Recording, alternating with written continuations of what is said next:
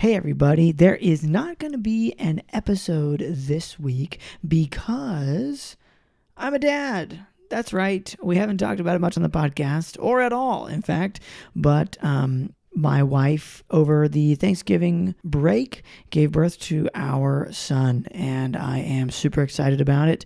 We are very busy doing a bunch of family stuff. So, we are not going to be putting out an episode this week, and we're going to be kind of stretching the size of our usual holiday hiatus. We have one more episode that we're going to get out next Tuesday of Nick and myself shooting the breeze right before Thanksgiving. So, we will be referencing the fact that I will soon have a child. That's already happened. No biggie.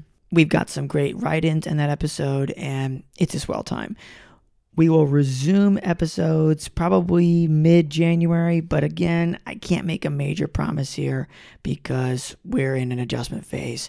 Thank you so much for listening to the podcast every week. Nick and I are super duper grateful for you.